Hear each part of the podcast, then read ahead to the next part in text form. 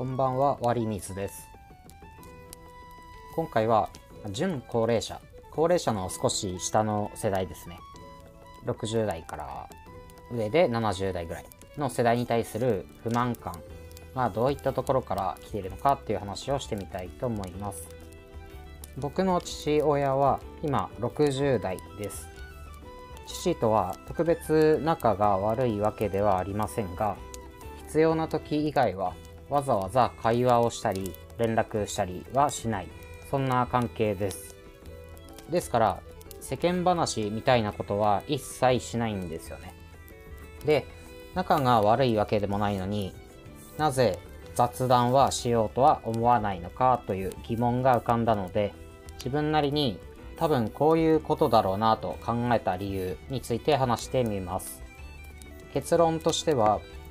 父との会話で得られるものがプラスマイナスで言うとマイナスになるからです。で、これは多分今の60代から70代の世代に当てはまる事象だろうなと感じたのでこの文章を作っています。組織の偉い人ポジションにいがちな人たちの世代ですね。これよりも上の世代となるとすでに組織からいなくなっているので今上の人たちめんどくせえなという感情が湧くとしたら、大体今の60代付近の世代に向けられているんじゃないでしょうか。さて、父との会話が足し引きマイナスになるということですが、当然、どんな人との会話でもプラスの面もあるし、マイナスの面もあります。メリット、デメリットと言い換えてもいいです。デメリットの方が分かりやすいと思うので先に説明すると例えば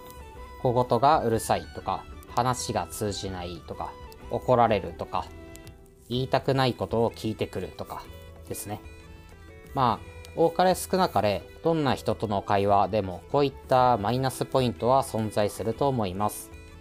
こういうマイナスがあるにもかかわらずそれでも他人と会話をしようと思えるということはマイナスを帳消しにするだけのプラスの面があるからです。例えば、話をして共感してくれるとか、慰めてくれるとか、有益なアドバイスがもらえるとか、新しい知識や情報が得られるなどですね。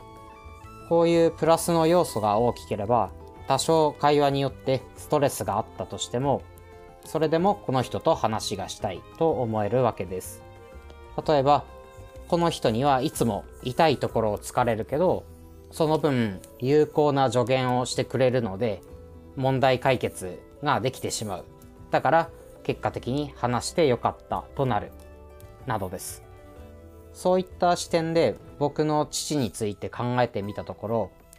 父との会話で何かを得られた記憶があんまりないんですよね。父に相談したところで何かがうまくいったとか相談したから失敗を防げたとか、そういう記憶がない。つまり、僕の父には実績がないんですよ。もちろん、これまで健康に育ててくれたことには感謝しますが、その上で、勉強とかスポーツとか恋愛とか仕事とかにチャレンジするにあたって何か有効な会話をしてくれた実績がないわけです。そうなると父と会話するという行為には、なんか面倒くさい小言を言われるリスクしかない。実績としてプラスがないことは確定しているけど、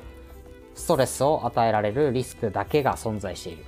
だから必要な時以外は会話をしようとは思えないということです。じゃあ、なんでこんなストレスを感じるような会話をしてくるんだろうと思って、父の発する言葉を考察してみると例えば自分が口を挟める話題の時だけ小言を言ってくるとか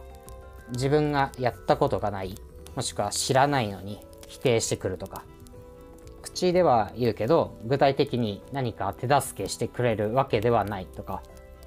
アドバイスしているつもり本人はアドバイスしているつもりかもしれないけどそれがただのマウンティングになっている。などですねこう見るとよくいる使えない上司像そのものですよね。年功序列で上の方にはいるけど、特別能力があるわけでもなく、リーダーとしての存在意義があるわけでもなく、お前のそのポジションは会社に必要なのかって感じるような人。ただ部下にストレスを与えるだけの存在。今の60代から70代ってこういう人多いと思うんですよね。なんでかっていうと、今の60代から70代っていうのは人口が多くて生まれてから死ぬまで自分たちの民意が反映されやすい世代だからという理由があります。また、自分たちよりも上の世代が作った環境において上に言われたことを普通に真面目に頑張っていれば普通になんとかなった世代だからとも言えます。今の若者のように普通に頑張るだけではなんとかならないから自分からリスクを取ってチャレンジしなければならないみたいな経験がないんですよね。自分たちが普通に頑張ってなんとかなってしまった世代だからチャレンジした結果としていいことがあったり悪いことがあったりそういった浮き沈みで苦しんでいる世代に対して普通に頑張れみたいなアドバイスをしてしまう。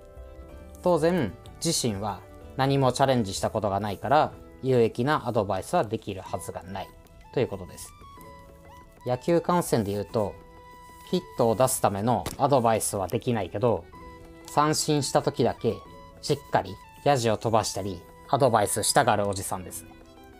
つまり成功するための助言はないけど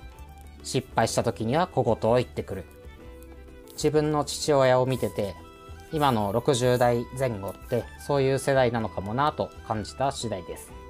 ということで家族は大事にしようという話でした。それでは。